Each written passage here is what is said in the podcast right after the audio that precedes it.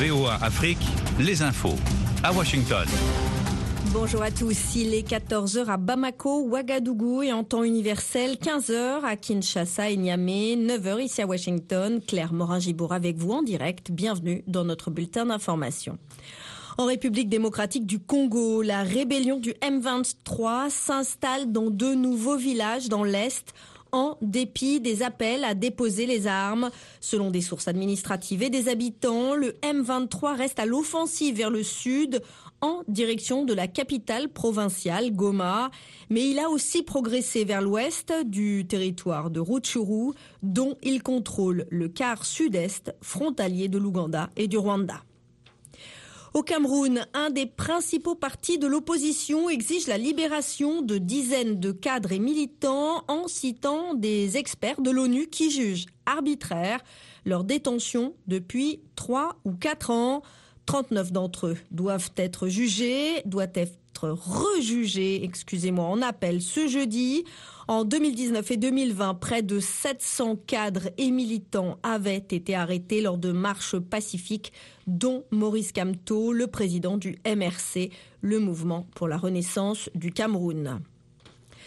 Le Niger a reçu hier deux hélicoptères de combat Gazelle et des pièces détachées offertes par la France en appui à son armée face au groupe djihadiste.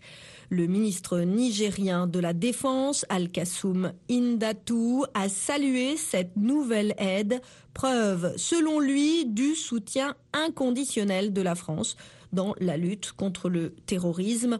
Le ministre s'est également félicité de la collaboration entre les armées nigériennes et françaises qui a permis aux paysans de la région de Tilaberi dans l'ouest, près de la frontière du Mali, de cultiver leurs champs en toute tranquillité cette année. Au Burkina Faso, la question des salaires du président et des membres du gouvernement refait surface. Le chef de la junte, Ibrahim Traoré, renonce à son salaire présidentiel et décide de garder sa rémunération de capitaine. Les membres du gouvernement, eux, vont céder 50% de leur salaire au profit des déplacés de la crise sécuritaire. En Guinée, le chef de la junte, le colonel Mamadi Doumbouya, a limogé Yaya So, le ministre des Infrastructures, en raison d'une enquête anticorruption. Selon un décret lu hier soir à la télévision publique, Yaya So a été évincé en même temps que sept de ses collaborateurs, dont le secrétaire général et les responsables du Fonds pour l'entretien des routes et des marchés publics. La CRIEF, une juridiction anticorruption, a été mise en place par les militaires qui ont renversé en septembre 2021 le président Alpha Condé.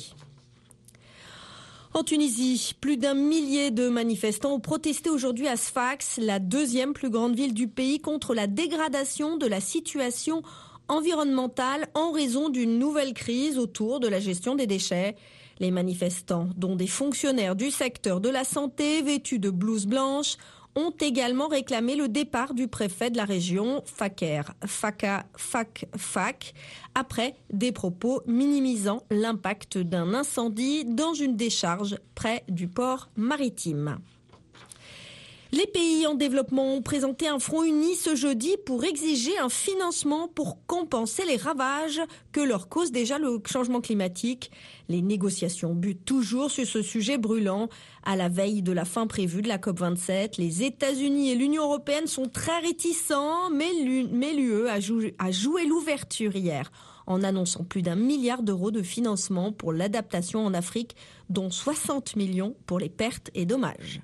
Restez avec nous à Bamako au Mali sur le 102 FM CVO Afrique 24 h sur 24. Les ministres de l'Intérieur du G7 réunis en Allemagne veulent renforcer leur coopération face aux effets massifs sur la sécurité intérieure de la guerre en Ukraine comme le risque des cyberattaques ou d'atteinte aux infrastructures stratégiques. Et puis la Corée du Nord a lancé ce jeudi un nouveau missile balistique quelques heures après avoir promis une riposte féroce au renforcement de l'alliance militaire entre Washington, Séoul et Tokyo. C'est la fin de ce bulletin d'information. Merci de votre fidélité. Pour plus d'informations, retrouvez-nous 24 heures sur 24 sur notre site internet voafrique.com et sur nos pages Facebook, YouTube, Twitter et Instagram, bien sûr. C'était Claire Morin-Gibourg. Je vous donne rendez-vous dans une petite heure pour un nouveau point sur l'actualité. Soyez au cœur